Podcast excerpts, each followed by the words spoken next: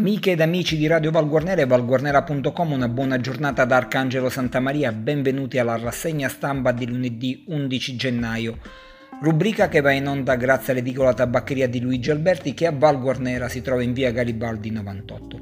Oggi abbiamo in possesso solo il giornale di Sicilia, quindi notizie un po' striminzite per quello che riguarda la provincia di Enna, ma vediamo di allargarci ad altre tematiche, ad altri territori. Iniziamo innanzitutto con la provincia di Enna, il giornale di Sicilia apre con un articolo riguardante le vaccinazioni anti-Covid. Ad Enna slitta di un mese la vaccinazione per gli over 80.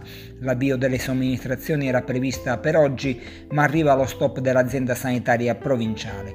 Il zero a disposizione servirà per la dose di richiamo per quanti hanno già quindi fatto la prima iniezione.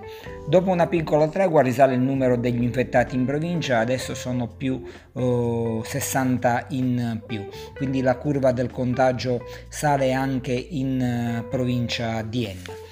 L'altro articolo riguarda la riserva di Pergusa, recuperare l'ex sede del circolo nautico. E la richiesta del consigliere comunale di Enna Democratica Marco Greco che spinge affinché venga riaperta la sede del circolo nautico ritenendola un'opportunità di sviluppo turistico per il, eh, il lago di Pergusa e per quanti vogliono approfittare di questo splendido posto in provincia di Enna.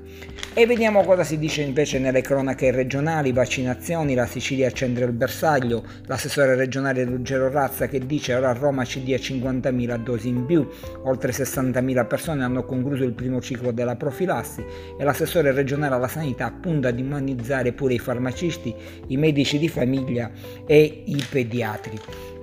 Un'altra interessante notizia riguarda uh, sempre la battaglia contro il Covid, 30.000 saturimetri gratis in farmacia per chi ha patologie respiratorie. Spetta pure ai nuclei familiari al cui interno vi sia una persona con problemi di qualche tipo. Uh, quindi un alleato prezioso per prevenire le complicanze. Quindi dovrebbero essere eh, distribuiti i saturimetri che servono appunto a misurare facilmente eh, la percentuale di ossigenazione del sangue fondamentale per tenere sotto controllo oh, in ogni caso i problemi respiratori dovuti al Covid-19 dovrebbero essere distribuiti nelle farmacie. Non tutti lo conoscono, il saturimetro dovrebbe essere presente nelle nostre case come se fosse un secondo termometro, consigliano oh, gli esperti.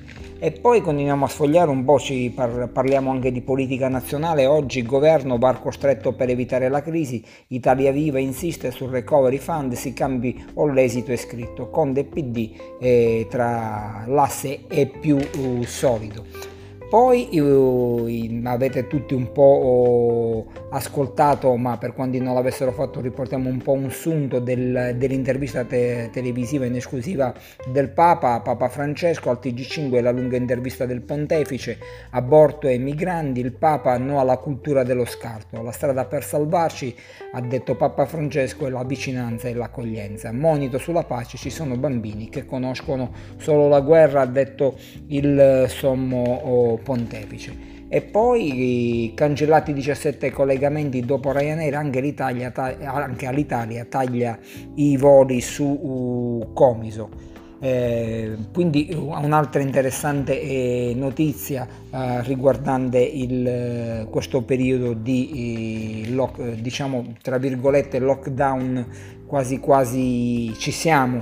E quindi anche i voli calano drasti- drasticamente, poca gente, poca gente viaggia, c'è stato diciamo un boom nelle feste e le conseguenze, i numeri del contagio oh, ne, ne, dimostrano la, quanto, quanto avvenuto, la mobilità che c'è stata e a causa di ciò si è creato il cosiddetto Covid panettone come lo giudicano gli esperti e come lo hanno classificato gli esperti sanitari. Ebbene, con questa notizia si chiude la rassegna stampa di lunedì 11 gennaio. Arcangelo Santa Maria vi auguro una buona giornata. Vi invito a rimanere collegati con Radio Valguarnera ad approfondire le notizie sul nostro sito di informazione valguarnera.com.